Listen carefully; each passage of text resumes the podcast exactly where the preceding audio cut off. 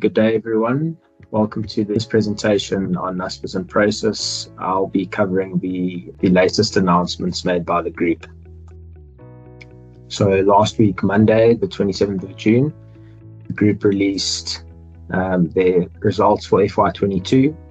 Uh, the results showed strong e commerce top line growth, widening of the e commerce trading loss, as well as a lower contribution from Tencent. And then on the same day, they had um, two separate SENS announcements. Uh, the first one related to the sale of JD.com shares, and they received JD.com shares as a special dividend from Tencent, which they have sold, and they're going to use the proceeds to strengthen the balance sheet.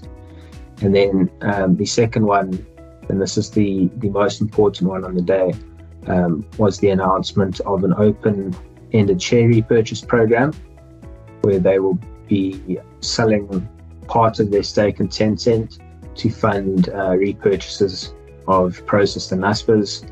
Um, and in addition to that, they've removed the voluntary uh, lockup or restriction on the sale of Tencent shares.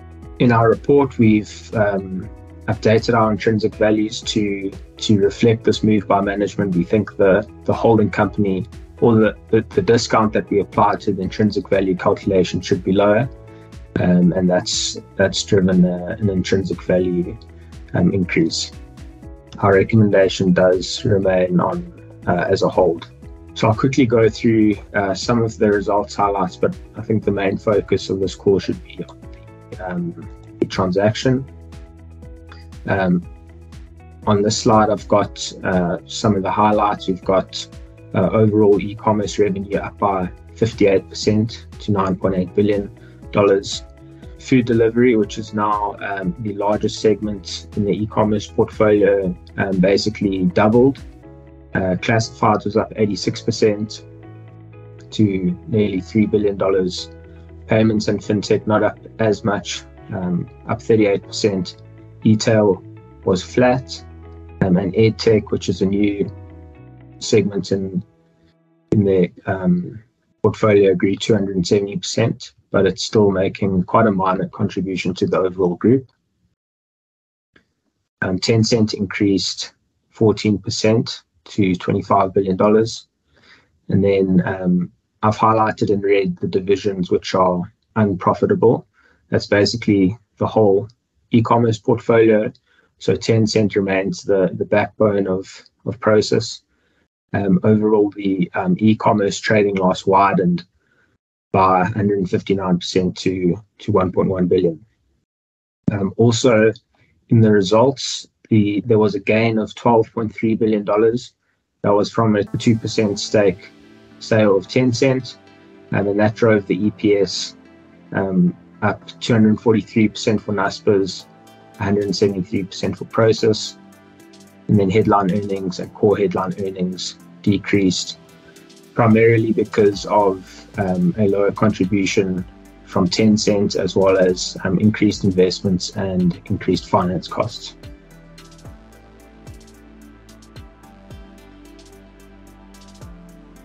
So, as I'm sure you're aware, the, the shares of Naspers and Prosus had a significant rally last Monday.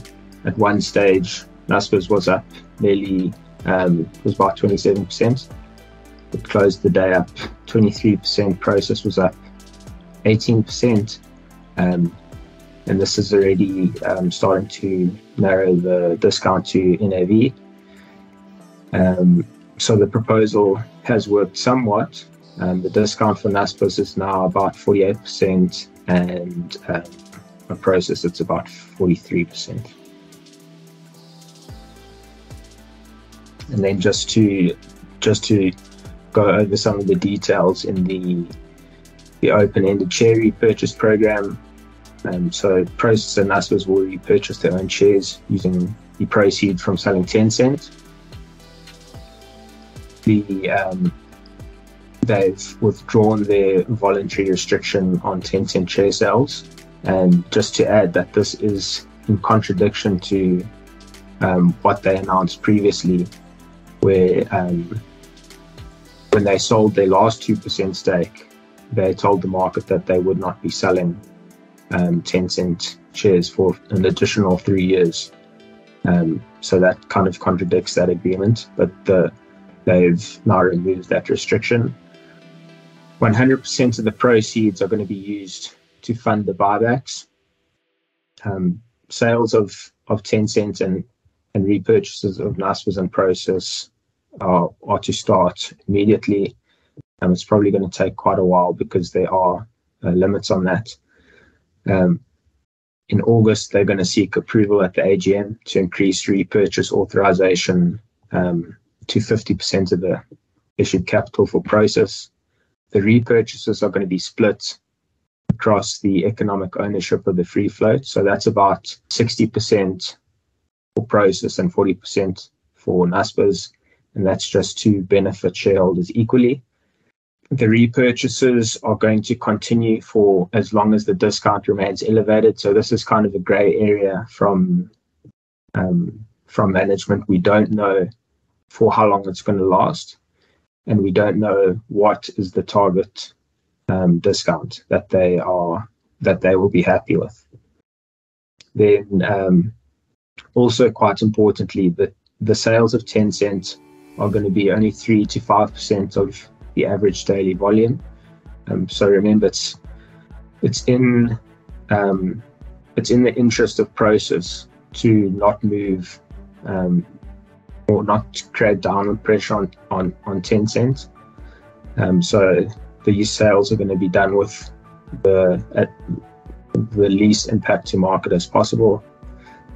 Um, the program is going to increase exposure to Tencent on a per share basis without spending cash.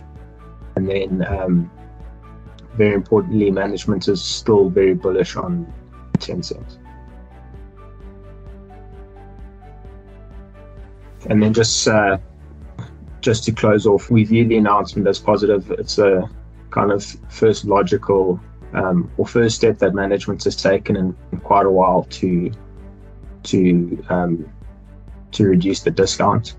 So we think that's um, that's good. The um, impact of this is that we've now reduced our discount applied to the sum of the parts calculation. So on Prosus, it, um, it's now 40% from 50%, and on Naspers it's 50% from 62%. And those uh, there is a breakdown of that in the report.